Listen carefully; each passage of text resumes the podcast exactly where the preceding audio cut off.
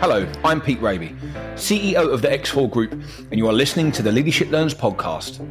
I'm a big believer, like many of you, the good leadership takes a hunger to learn and reflect. And when we open up about our own experiences, we give others permission to do the same. With me today is Jan Amstutz, founder and chief executive at Beem. Jan is an award winning entrepreneur and was named one of London's most influential people in 2019 for his role in creating his startup Beem, a software platform that enables communication with real people in augmented reality. Today, we're going to discuss leading one of the most innovative startups in the AR space today. Thank you for joining us today, Jan. Firstly, can you give our listeners a brief summary of the story and the idea behind Beem?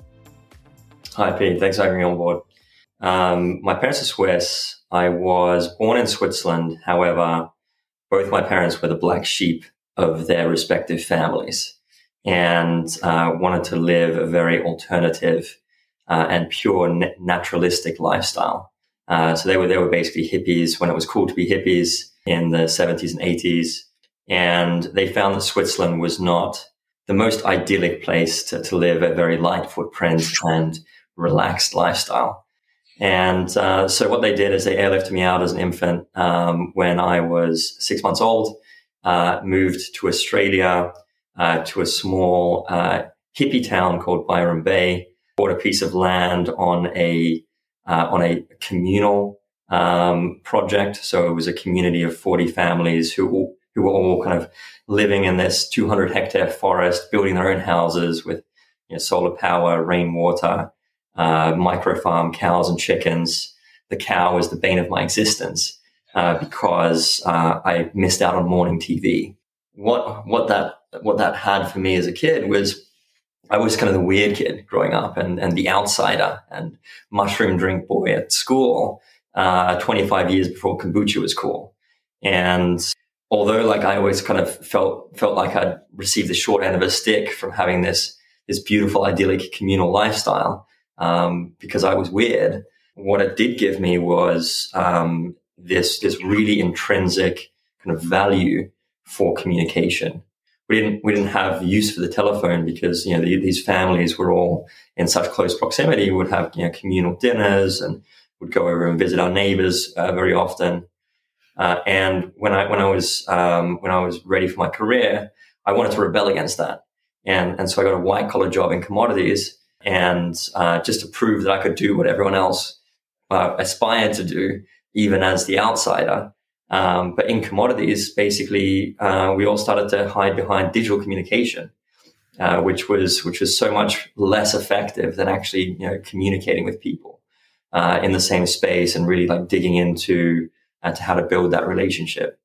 And and so on my commodities journey, you know, it was an amazing career, and I, I I had some amazing experiences uh, over over my, my eight years in commodities.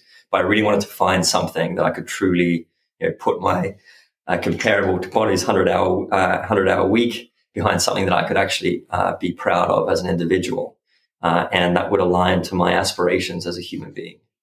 Uh, and so for me, that that that concept of communication was was something that was big enough to to really kind of jump out of an amazingly comfortable career into creating something that you know I, I can I can tell my kids and my grandkids uh, can talk about as being you know something that was truly impressive in in in, in, in creating um, you know something new in the world.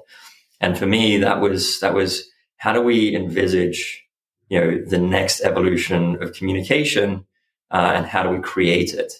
Uh, and that's that's how Beem came about. And and the premise was that you know 18 and a half years ago, uh, we invented Skype and we're still using the same format. But there has to be that next evolution, the same way that we moved from cave paintings to Morse code, Morse code to telephone, telephone to video conferencing. We're always looking for that next credible evolution in, in communication. And so that's, that's the entire kind of thesis behind Beem. It's such a fascinating area. And one of the things that I'd encourage everyone to do is just check it out at beem.me because – um, that will obviously give a very good. I'm, I'm a visual learner, yeah, and so like I, I, I like to see yeah, what does it actually look and feel like. But talk to the listeners in relation and just kind of get that run through in relation to, as you say, Skype is a certain certain format, certain setup. Video communication is.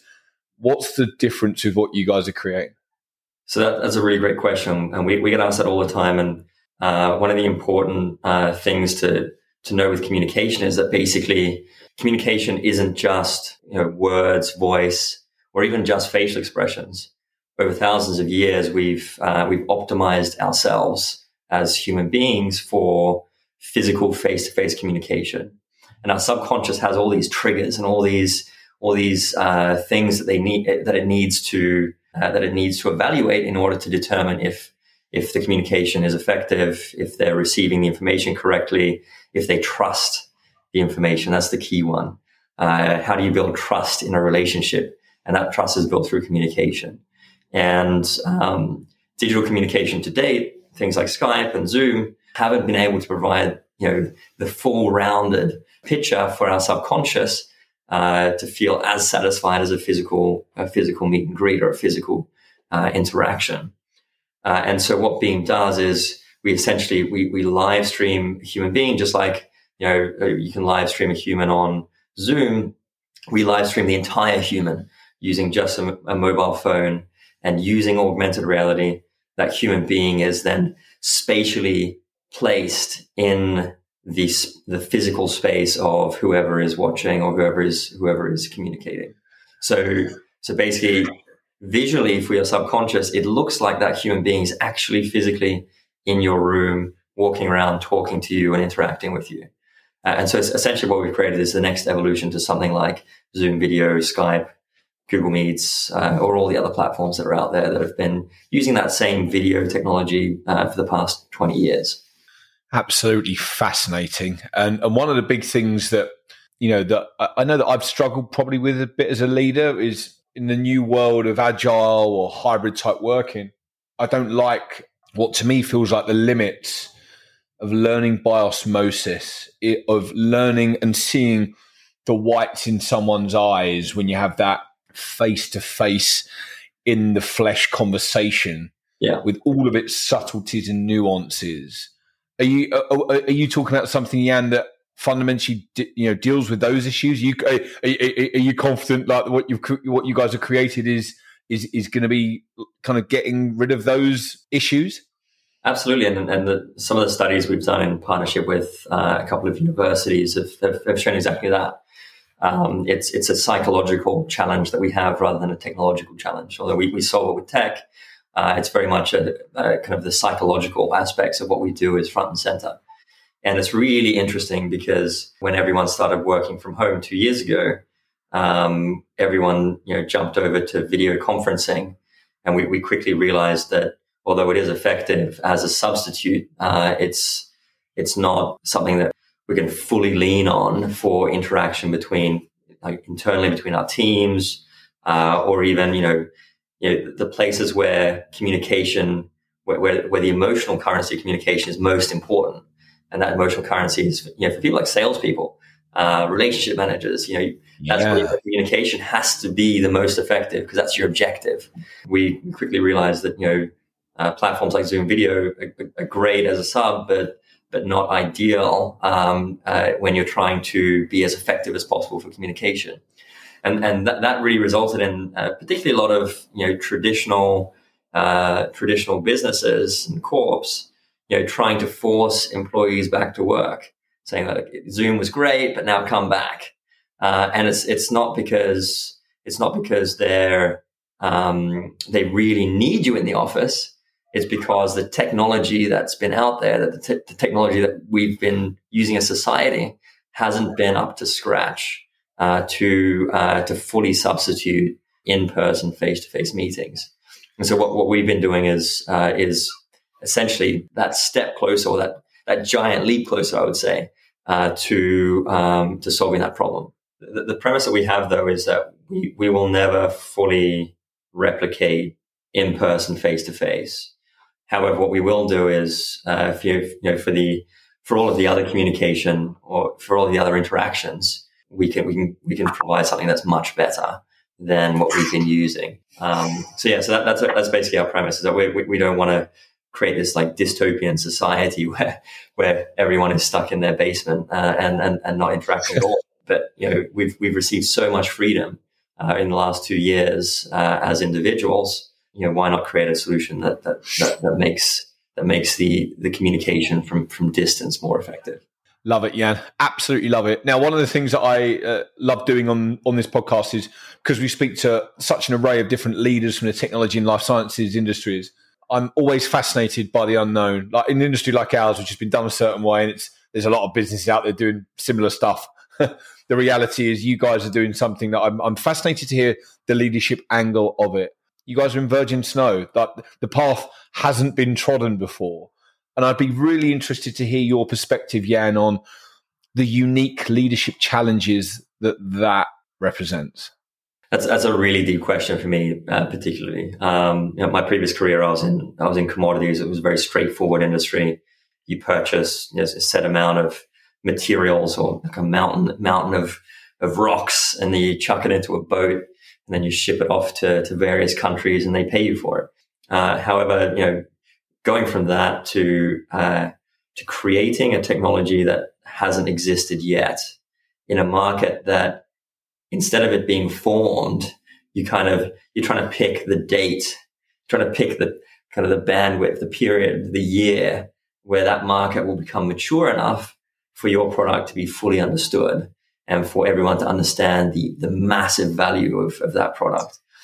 That was a really interesting challenge uh, for me as a founder. It was it was trying to trying trying to steer firstly a, a team and, and, motivate a team uh, to create a product which doesn't exist into a market that we don't quite know when um, it's going to become mature enough for our product to be seen as this insane new, valuable, incredibly uh, crazy technology that the world is going to adopt. And you know, this this year, but the last twelve months have been we, have had these very heavy indicators that we're, we're, we're seeing that market maturity happen, which is you know, amazing for the team uh, to finally see kind of the validation of all the hard work. And, you know, they've, they've had kind of their blinders on for, uh, for quite a while, you know, keeping the faith that, you know, that the world will appreciate and see what we're doing.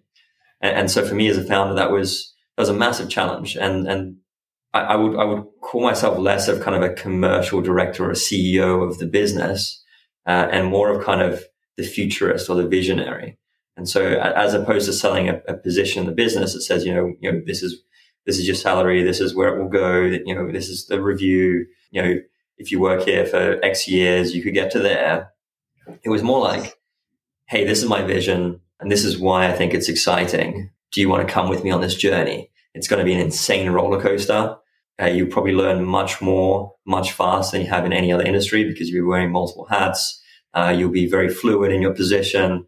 We'll be responding to the market. We'll be responding to the results of our research and responding to the results of our, our technology development to try and, to try and maneuver this little spacecraft, uh, uh, to dock into the space station. We don't know where that space station is going to be. We don't know when we're going to dock, but we will dock at some point if you, if you keep the faith.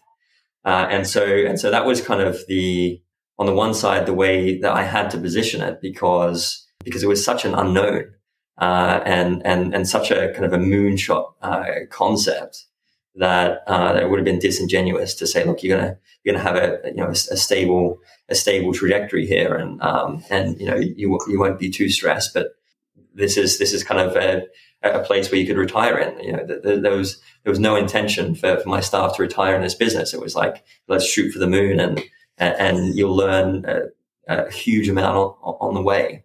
Yeah, nice. Yeah, I mean, to be honest, Jan, there's, uh, you've covered about four or five things there that I reckon I could have about four or five hours of conversations with you about. To be honest, but I was, I was, I was really interested to hear has the vision that you set out has that had to be adapted or amended in any way since you started or have you been absolutely nope this is what we set out to do originally this is still what we're doing how's that worked so the vision's been relatively the same and i'll, I'll explain why basically the, the vision for the business has always been how can we create that next evolution of communication uh, and it's going to look like this because we believe it's going to be inevitable uh, because we as you know, humanity have always iterated to the next step. And the next step for communication is you know, less box like this uh, and more um, you know Star Wars Jedi Council. But you know, Star Star Wars is is pegged to be in the future, but our, our technology is much more high definition, a much better type of technology than what the Star Wars Jedi Council was using. And, and so, so that was always the vision. Um, and we validated that through, uh, through a lot of kind of research. But so that vision was, it, it was and still is very, very pinpoint. And that's kind of the North Star vision that the business has had. And, and it's, it's very easy to, uh, to kind of keep, keep like shooting towards that North Star vision albeit you kind of imagine like a bowling alley. We put kind of guardrails on kind of either side with a, kind of a set, sort of like a, a set of fluctuation, a set of flexibility, uh, because, you know, given the fact this hasn't been done before, you always have to kind of maneuver around challenges. You have to maneuver around the results of, let's say we, we try and create some sort of a, a new technology in the software that we've been building and it doesn't quite go according to plan, or we realize that the, the, the software uh, wouldn't actually work in kind of the future of where you know, consumers devices are going, uh, for example. So you always kind of have to be very flexible and in maneuvering your way through. Uh, it's, it's, almost like a ninja warrior course, uh, but you know the, the, finish is always that same button. Um, and, and, so, so yeah, so we uh, we've always had that same vision with with very little deviation, but it's it, we, we've had to be extremely extremely flexible. I'd be fascinated to hear, Jan, how you go about your hiring because one of the big things in the last 15 months, I think that every single person, bar none, has talked about is the fact that hiring is bloody hard. Probably the reason why businesses like us exist, but it's it's finding good talent. It's as competitive as it's ever been before. There's so much exciting uh, technological advances that are happening both in technology and the life sciences industries the amount of buzz that the metaverse has created and how you know AR really seems to have been a beneficiary from the fact that, that there's been so much chat I'd imagine around metaverse but I'd be keen to hear your take on that but before we get on to that really interesting area how do you guys you guys are trying to do something new and when you're doing something new it's not like you're right uh, we're building an F1 car. We need someone that's built an F1 car before. Let's hire those people. You're doing something which is, as I mentioned, Virgin Snow. How, how, and you mentioned before about like your version or interpretation of what the traditional job titles look and feel like, which is a again, I'll probably have a couple of hours chat with you in relation to that. But how how, how do you go about that hiring? Uh, yeah, and how do you make sure that you get the the people the right capability, but also the right outlook on things as well? So I, I believe that uh, me and Beem as a team, we have an advantage over a lot of other companies, and I know a lot of other companies will probably say this, uh, because you always, you always you always love your baby more than the other babies out there, and your baby is the most picturesque one and, and the, and the most photogenic one. Telling telling someone that you're building the comparable to the Star Wars Jedi Council, uh, and and creating uh, something that when when anyone bar none sees the technology for the first time, sees you pop up in their space and say, "Hey, how's it going?" Uh, their reaction to that is just this immense holy F, this is incredible. Um, and, and that's, that's the advantage that, that I have in, you know, the first, you know, 10 minutes of the conversation, uh, with, uh, potential hires. So we, we generally get the people we're looking for, uh, just by selling the vision to begin with. But I, but I would kind of caveat by saying that we are a very tight knit team. We're a team of about 20 and, uh, what we've built within the team is we've built an amazing set of individuals that are extremely sold on the vision, that are very loyal to the company, that work, you know, that work towards, you know, the common goal of us, you know, cracking this, uh, this new tech and, and, and bring it to market.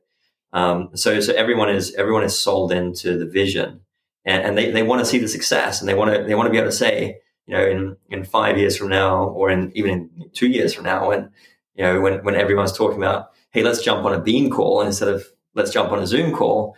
They want to be able to say, oh yeah, I built that. You know, that, that, was, that was me and my team. And so uh, using that as leverage uh, and getting that motivation from, from potential hires has been exceedingly um, efficient and effective for us to find the people we're looking for. You know, uh, me as a CEO, you know, I'll have, you know, 10, 10 plus people in my LinkedIn you know, messages inbox uh, sending me CVs saying, I saw what you did on the news uh, would you consider? Yeah, so so we, we've always kind of found found the people we've been looking for. uh, in that aspect, uh, and and the team has been incre- incredibly motivated. And when we do hire, uh, we we put a very heavy weighting on. Obviously, we're looking for the right CVs. We put a very heavy weighting on you know what, what's the motivation of this individual um, over the next you know, three to five years. Uh, do they want uh, to be in an incredibly tight knit team, and do they want to really like put their put their energy behind a, an incredible vision that you know that that's that's maybe more you know you may be more passionate about that than than, than joining you know a Salesforce plugin uh, company or you know uh, some other business which is which is more stable, much drier, but you you know you're not super excited to talk about that on the weekend to your friends or you know when when when your when your family you know asks about your job, they're not saying oh how was work this week. They're, they're saying like you know, what's new? I'm, I'm super excited. When's the new release coming of Beem? Like, tell, tell me all the exciting research you're doing you know that, that that's kind of how we want our employees uh, to fit into our team. With, so. Well, one of the one of the things, Jan, I was really interested to ask you at some stage is that you have quite clearly had a an unconventional, non-typical upbringing. Yeah. And one of the things I was interested to ask you about is: has there been any advantages, or has, has there been any ways that you lead that reflect that non-convention? I'd be fascinated to hear if you know that you do things in a certain way or have certain approaches simply because of that. Uh, i think there's advantages and disadvantages to be honest. Because uh, I'm, I'm, I'm like your, traditional ceo um, i didn't uh, get a degree in in uh, business or commerce. Like I, there's this kind of startup saying of you know basically when you decide to jump off that startup startup cliff. Uh, you basically jump off the cliff and try and build something that can fly before you hit the ground. um, and and that's very much been the case for me um, as a CEO. Um, it, it's very very different dynamics to the commodities industry. The you know one of the biggest motivators uh, for team coherence and for motivation uh, in in teams and commodities is you know simply your paycheck uh, and and the bonus you'll receive from from performance. Um, I, I, know very few commodities traders that, that say I love the smell of coal or I love I love I love touching iron ore. Um, yeah, the, the, biggest motivators are generally um, uh, you know the paycheck, and uh, and so so trying to lead from from that experience that I had into an experience where you know you're trying to build community and cohesion and and, and you know positive working environment.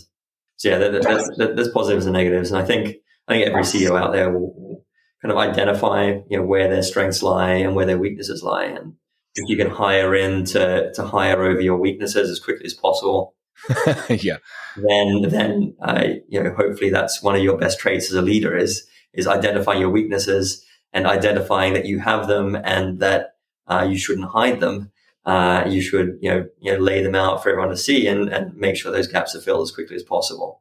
Something that was uh, that was a big challenge for me to do quickly, you know, given we were kind of bootstrapped to begin with. So I made a, I made a lot of mistakes along the way. Tend not to call them mistakes; I call them kind of potentials for learning.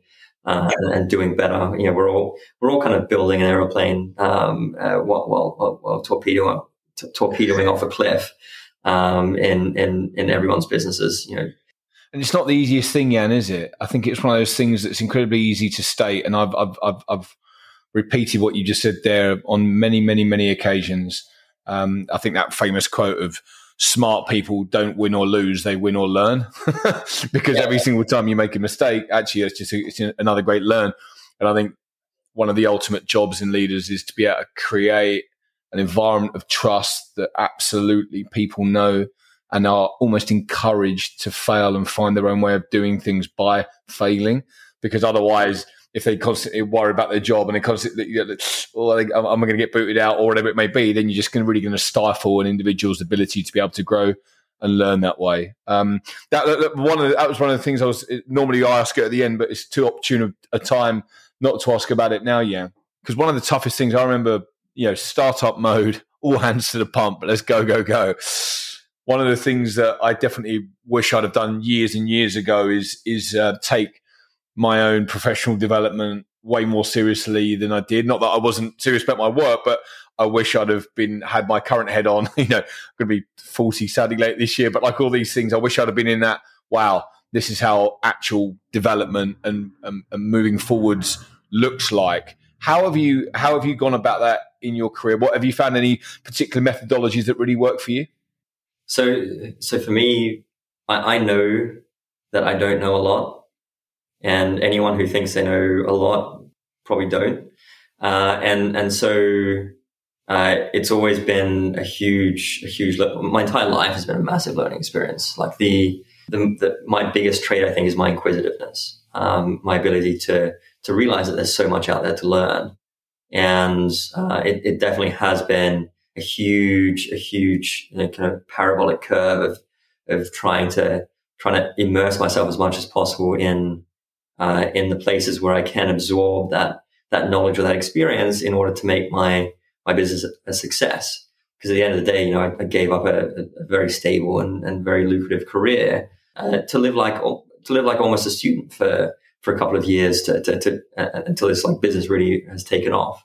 And so every minute of your day is kind of focused on how do I crack this problem? How do I crack this problem of success? Uh, because complacency doesn't work in in uh, a startup, especially not a frontier technology startup, uh, where where you're trying to crack multiple multiple problems. You know, you're trying to crack the market, you're trying to crack the technology, the research, um, your positioning, um, everything. There's no there's no blueprint, uh, and so uh, for me, uh, very early on, um, I raised some money for the business, uh, and I raised with a, a relatively you know, sizable group of uh, angel investors. Uh, strategically, uh, angel investors in certain industries or certain positions in their careers uh, that I could lean very heavily on.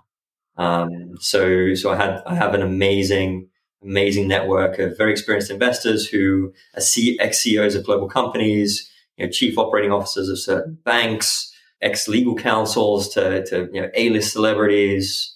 Uh, people with access to sports and knowledge of sports. You know, I've got an NBA player on my cap table, and and so having that that network of experienced uh, individuals who are you know who have you know 20 plus years on on top of you know my career trajectory has been has been an amazing kind of sponge for me to to really like heavily lean on uh, for advice uh, for them to kind of fact check me and, and and keep me in check for you know for this you know this visionary guy that's saying like, like let's shoot for the moon. Like hold up. You have you haven't put the boosters on the rocket yet. Um, and, and so so that's been really good.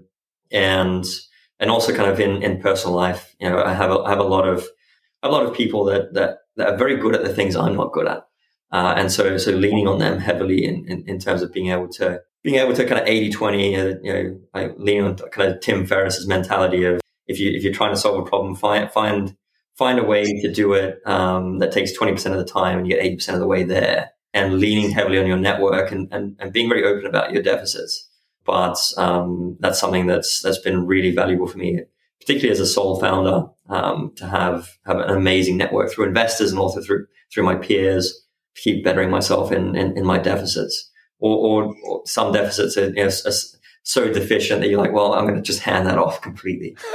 yeah. Would, would you say that's what great leadership looks like to you? Because we were having a conversation last week about, you know, there's solid leadership, there's good leadership, and then there's great leadership. What, what, what do you say great leadership looks like? I would say there's probably not many people that are great leaders out there. Um, if, if you think you're a great leader, you still got you still got more to learn. Like leadership is such a fluid thing. I, I, I wouldn't really know. I think it's uh, great leadership is knowing that you always have more space to improve, um, and and just it, it's like a they always say practice makes perfect, but that, that's a that's a completely false false statement. Practice makes improvement, um, and, and so you can never be perfect because you can always better yourself. Um, and so if you can identify that as a leader, I think that's that's what gets you on track to be to be a, a good leader. yeah, I, I, I, wouldn't say you know there's many great leaders out there, and, and every leader has has deficiencies. You look at you know some of the, uh, the, the founders of you know the biggest companies in the world. You know, look at look at someone like Elon Musk. Is he a great leader? Debatable. Is he doing really well at what he's doing in the business? Absolutely. Uh, is he the perfect CEO? Probably not. And so, so yeah, I think I think the key the, the key for me is just just identifying that like if you can keep bettering yourself, uh, keep listening to your team. Your, your team is the, often the best funnel um, uh, for that. You listen to the things they're not saying instead of the things they are saying, or both. Actually, listen to listen to both, uh, but pay attention to the things that the team aren't saying, uh, or, or, or, the results uh, of of what happens within within your business. So yeah, I, I would say uh, if someone asked me who is a great leader, I'd say there's a lot of good leaders out there, but um, I'm I'm nowhere near kind of anywhere close to being a great leader. It's just you know if you can, if you can just improve every single day, then then you're on the right on, on the right track. So. Absolutely, yeah. Continual improvement and just striving to be better and better. And and, and, and a bit I try and say to the guys as well, Jan, is like, can we enjoy it as we do it? Because sometimes it can get really serious really often. It's like, can we have a bit of a laugh and a bit of an enjoyment of each other's company type of thing whilst whilst we're going through this journey together? Because you're absolutely right. There'll be ups and downs in any business, and I think ultimately, as long as um, you know, probably the role of a CEO is to do that expectation management. There's going to be some t- tough times. There's going to be some good times, but let's just prepare for, for the whole ride, and we, we you know we won't go you know, too far wrong. Hopefully, um, I, I, I, was really fascinated to hear um, from your unique position, Jan. Just the um, there's been such a buzz around around metaverse, its capability, what the hell it is, etc., etc. But would you say that that's been um, would you say that's that's directly related? AR and like really helping AR becoming more mainstream. What's your what's your what's your opinion on that? Yeah, so the the metaverse is this beautiful buzzword that's been appearing very heavily over the past 12 months. It's really interesting because prior to that metaverse hype, you know, I've spoken on stage, I've spoken on, you know, global uh, TV channels about the future of the way we will compute as a society. And, and, and, you know, prior to then, it was often, you know, kind of viewed as, yeah, and that's a, that's a really cool idea, but I just don't get it. I just don't get how we'll ever get to that stage as, as human beings. That's a pipe dream. And since since the metaverse has come up, everyone everyone's now flooding the inbox saying, "Ooh, you're, you're doing metaverse, right? That's really exciting." Like, yeah, I talked to you last year and you you didn't get it. So so it's it's great for the industry. It's it's really creating this kind of shift in in kind of the public's knowledge of of kind of what technologies are out there to kind of improve the way that we interact. Um, but really, uh, this metaverse hype cycle has been it's been heavily pushed by a, c- a couple of technology companies that are very invested in the space. Um, there's obviously Mark Zuckerberg changed the name of Facebook to Meta, and uh, he's been probably the most vocal about uh, the metaverse. And it's it's it's no coincidence, and I would do the same in his shoes. You know that he he has almost a, a not not a complete monopoly, but he has a, has a a heavy monopoly on virtual reality. You know, 90% of the headsets out there are, are, are Facebook's Oculus or Meta's Oculus headsets. So, um, so the narrative of the, of the metaverse has very heavily been, been on virtual worlds, virtual reality. You know, it's like a gaming environment and everyone can like port in using their headsets. Uh, because most of the uh, the companies out there that are heavily invested in the metaverse have invested first in virtual reality. So, so it's a very big incentive for the general population to think, oh, the metaverse is, you know, these little cartoon characters running around these worlds and checking in on Snoop Dogg's house uh, in in Sandbox, which is you know this this kind of virtual virtual world of land where where everyone's bought little plots of virtual land and are building things on them. But really, the metaverse is essentially kind of this new paradigm for the way that we as humans will interact with technology. Will interact with experiences and data. Uh, and the metaverse is kind of this this big ecosystem that will be virtual reality, it will be augmented reality. And I'll, I'll tell you why I'm so excited about augmented reality uh, in a second. It'll, it'll, be things like NFTs that that are able to provide uh, proof of ownership in digital assets in in the way that we interact with experiences and data going forwards. Uh, it'll be cryptocurrencies as a way to quickly, you know, uh, make transactions. It makes no sense if you're if you're in a digital space to to buy something, have that ping through a financial system to a bank, and then ping back through a financial system back into um, you know the digital realm. Why not just do it all on on, on the blockchain? Uh, and it'll be things like you know AI and and and and all sorts of different you know new and exciting technologies that will come in uh, to power um, these virtual worlds. So, so basically, the metaverse is this, this entire, it's like this entire universe. Uh, and right now, kind of the public perception is that it's these cool little, cool little worlds. But there, there's a number of worlds out there. There's there's a Facebook Horizon, there's Sandbox, there's Decentraland. There's all sorts of different worlds popping up.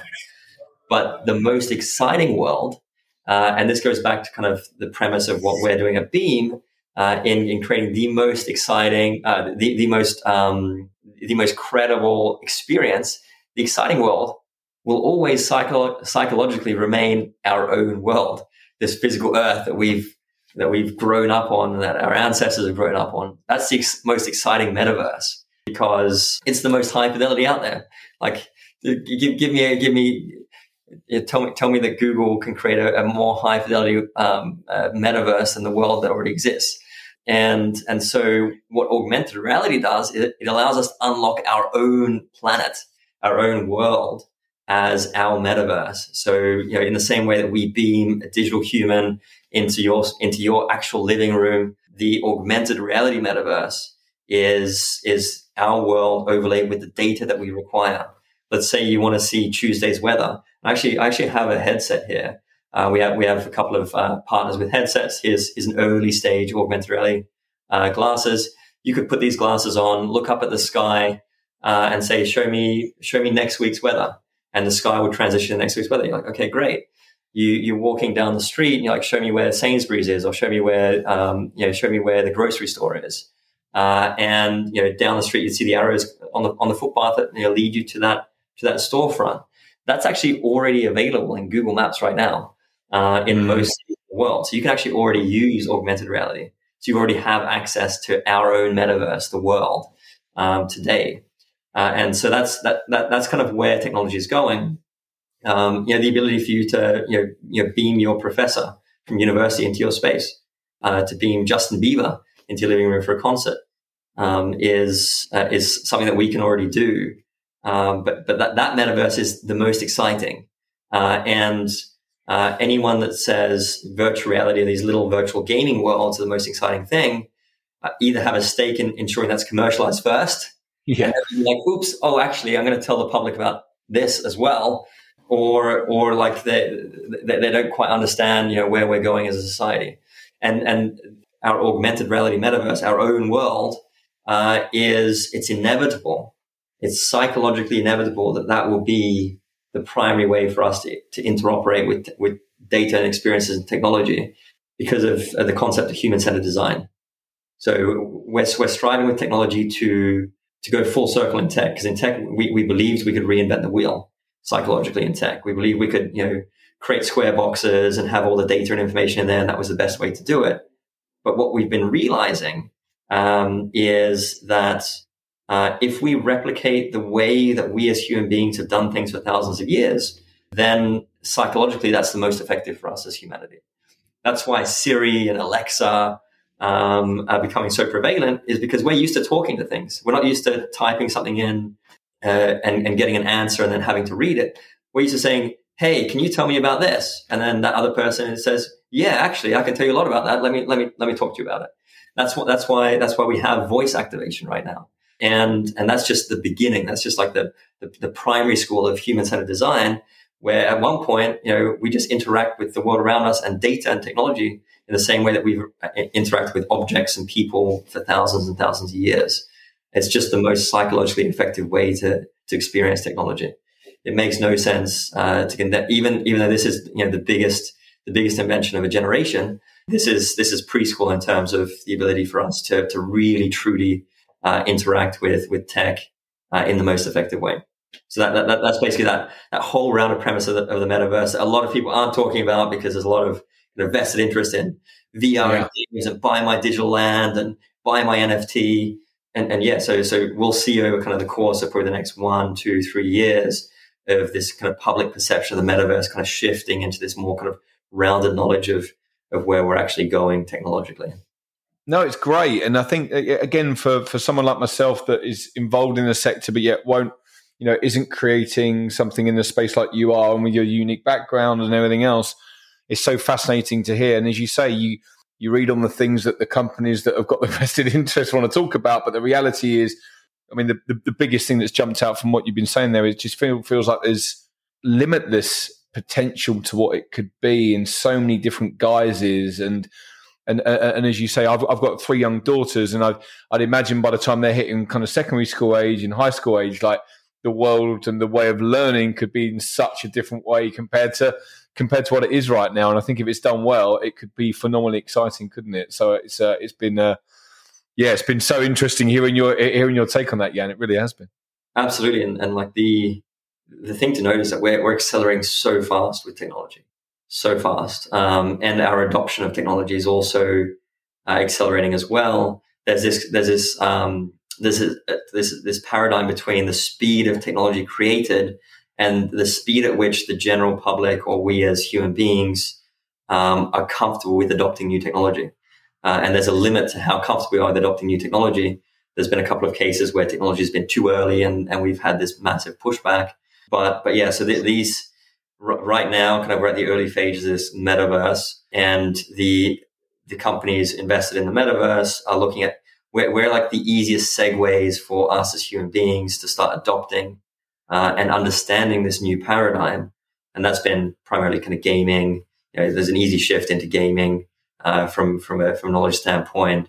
There's shift into like um, uh, like shopping and like virtual experience entertainment, where you already have that feel good uh, nature towards it. So you so you can you're, you're, more willing to open up to something that's different and new because uh, we're often scared of things that are different and new. Uh, and and so yeah, so we'll see in the in the kind of in the coming months and years, we'll see this kind of this gradual kind of uh, expanding of the knowledge box or expanding of the comfort zone for us uh, as a society into into this metaverse. You know, I, I, remember the iPhone wasn't even released yet when when I left high school, uh, and when around, about that time, there was when I when I first went into commodities, people were were still talking about, you know, I'm not comfortable with having emails on my phone because, you know, I don't want to take the office with me in my pocket. And what if my phone gets stolen and, you know, I lose my job because everyone's got my data? Uh, and that's the most incredibly ridiculous thing to talk about right now and, and to think about that, you know, just a little over 10 years ago, people were resistant to having emails on their phone. People were laughing at Bill Gates in the in the mid 90s about the internet um, and saying you know, the internet is the most ridiculous and dangerous and scary thing. I can I can receive an email unsolicited, um, and I have to receive it in my inbox. Like that's crazy. So yeah, so we'll we'll see this we'll see this kind of this gradual adoption, uh, and the speed of this adoption will be the speed at which we as a society are comfortable with adopting it. And and, and big tech companies are very good at this. Uh, they're very good at kind of uh, gauging the speed of adoption and making sure that we are comfortable with what's coming and, and that, that's there's this kind of fine line. But but technology is much faster. We have we have so, so much more great tech in the vaults and in in in the in the research and development rooms across the board, across Apple, you know, Facebook, Microsoft, you know, all, all these big tech companies. They've got amazing technology in the vaults. It's just trying to pinpoint, you know, how, how fast can we roll this out uh, in a way that you know we, we we we can roll it out in a way that it's accepted yeah, the, the, roll it in a way that the world is ready for. um, yeah, no, yeah, fast, absolutely fascinating. I'd, i could I could carry on talking about this for hours, but um, one of the things I love to ask everyone because it's, it's, it's fairly common. There are some people that have come on and said that actually they they don't do any, you know, reading or anything uh, in relation to work related stuff. But They they love a good novel because it helps their brain be creative, or it helps a bit of escape, or whatever it may be. But has there been a best book, podcast, or movie that you'd recommend that you've taken some long lasting learns from? Yeah. My my biggest challenge as an individual is my my head is always in the clouds. My head is always you know two years ahead uh, of where I am right now, uh, and that's that's something that's you know great to be able to kind of try and pinpoint where we're going as a society technologically and try and steer the business in that direction. But what I've often found is is a challenging thing for me to do, and as a founder, it's almost impossible to switch off. Is um, appreciate the here and now, uh, and you know, as a founder of especially of kind of an early stage business and in, in kind of frontier technology, you have a very bipolar lifestyle because you have massive ups and you have massive downs and you have to try and figure out a way to to remain grounded and calm in, in all circumstances. Um, as, as sad as it sounds, I, I often bank some of the wins for the times when we're down Uh, so uh, so I have some energy uh, for uh, for kind of weathering those those periods. Uh, and so, a book that I have actually on my bedside table, I've had on my bedside table for over a year, is Eckhart Tolle's The Power of Now. And I've never read it start to finish. What I've done is I've always picked picked a point in the book, and it's been ad hoc. It's you know, open a page, uh, and I've definitely read the whole book multiple times by doing this. But you, you, pick a point when you feel like you can't switch off, or you need to be more grounded, you need to need to make sure that you're here, and you just read a chapter. Uh, and that's been an amazing tool for me. It's, it's, it's, it's actually better than meditation is, is simply to read a chapter of Eckhart Tolle's incredibly cryptic and incredibly vague uh, interpretation of how the world works, but it really, really great insight into how to appreciate the power of being here now and distancing yourself from emotion. Uh, as, as cold as that seems, if you, if you've read Power of Now, you'll agree with me. That's really, really important trait in, in, in what Eckhart Tolle preaches is how do you how do you stay in the here and now uh, and uh, and you know remain uh, outside of your own uh, consciousness and your own mind. I haven't done it.